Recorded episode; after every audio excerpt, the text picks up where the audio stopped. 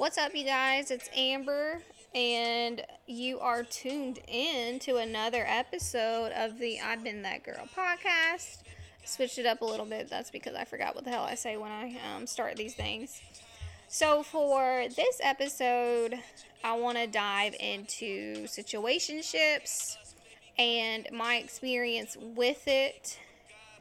Um, and that will lead into Patrick, who Julian broke up with me for because he said I was obsessed with him. And this is who I was in a situationship with. I'm sure most of you know what a situationship is. Uh, for, for those of you who do not, in my opinion, it's just basically friends with benefits. You don't have um, a, a formal title and there's nothing established. You're basically just having sex with your friend. Um, and in my opinion, situationships are never going to end well.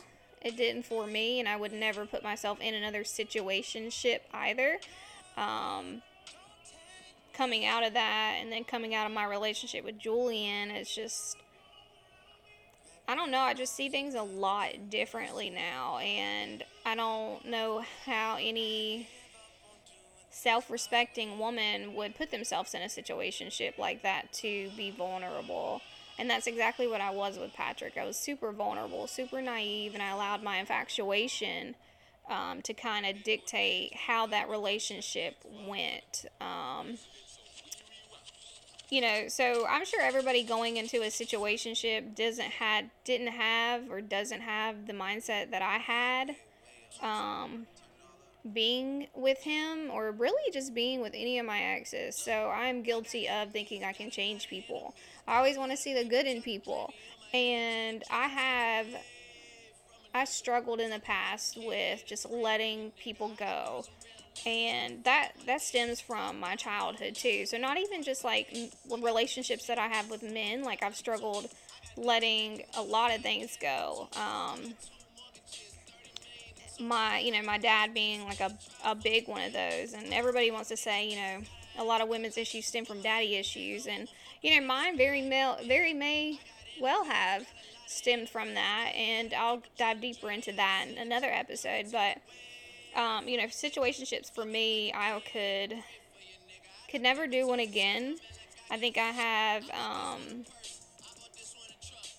more self-respect for myself now, and I'm not knocking anybody who wants to just have casual sex, but for me, I, am not down with that. Um, and, you know, I've now realized, you know, at 32, that I can't change anybody, and, you know, men will change when they want to change, and it doesn't matter if they have a few good qualities about themselves. It doesn't mean, you know, that this person is necessarily good for me if that makes any sense. But so I've definitely learned my lesson um, dealing with the men that I've dealt with. Um, unfortunately, most of my adult relationships I have been played, but um, at the end of the day, it just boils down to me and allowing these things.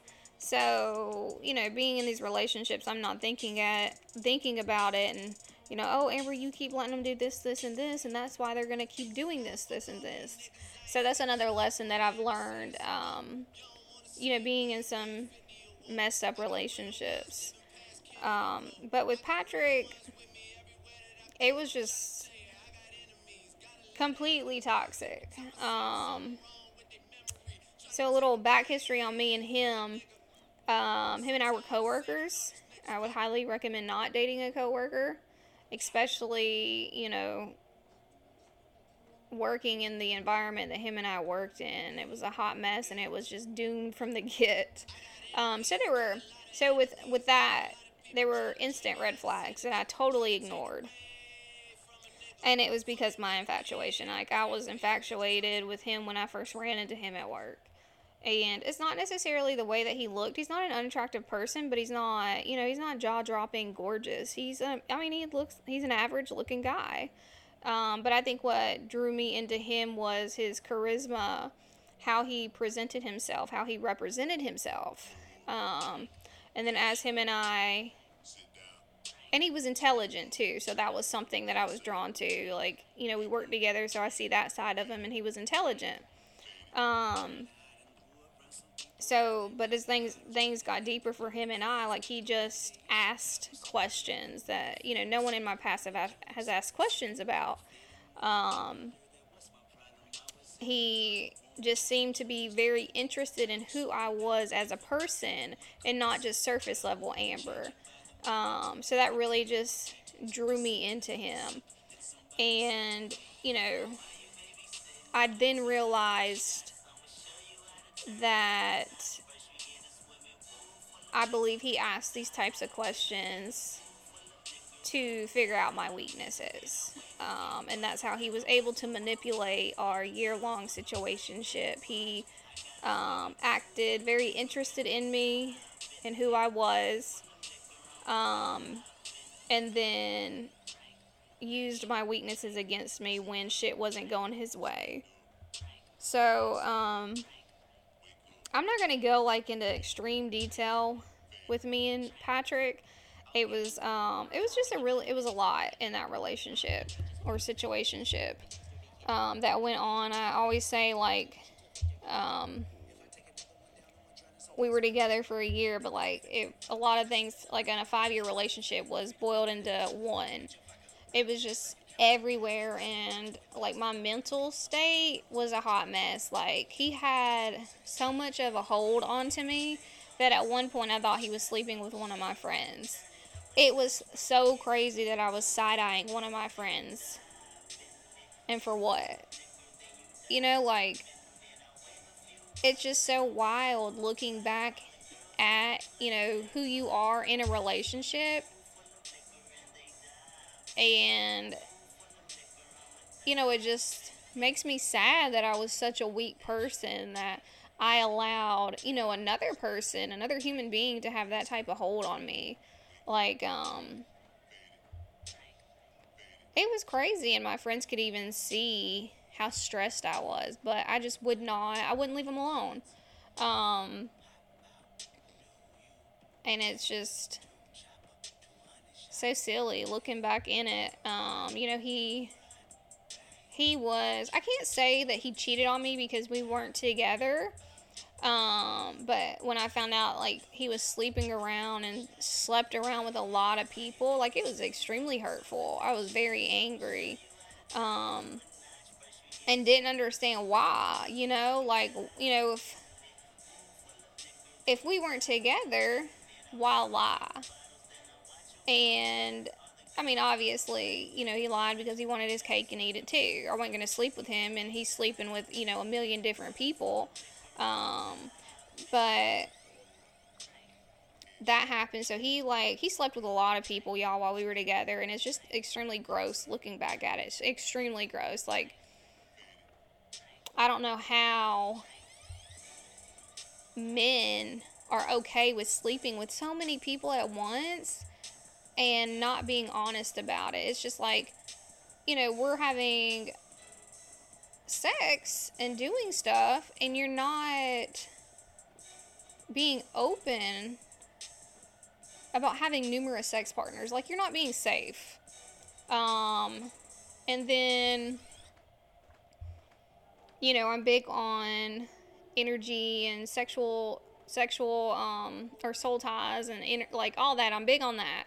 Um and so you know, it's like go figure that I was so unhappy in that at that point in my life and it's because I'm having sex with this person. So I'm taking on his, his energy. And he was going he went through a divorce. So i knew his energy was kind of already wishy-washy so not only am i taking on this man's energy but i'm taking on the you know 15 plus other women that he's messing around with too. So i'm taking on their energy their sexual partner energy. Like it and it was a lot of a lot to take in. But it makes sense looking back like now wonder why I was so unhappy. I'm taking on this person's energy on top of everybody else that he's messing around, and I'm a hot mess trying to figure out what the hell is going on, and just feeling so down at that point in my life. Um, you know, I can't stress it enough how important um, you know, being mindful with who you sleep with. Um, it's just sex carries a lot of weight that people don't realize, and it's just going into these situationships like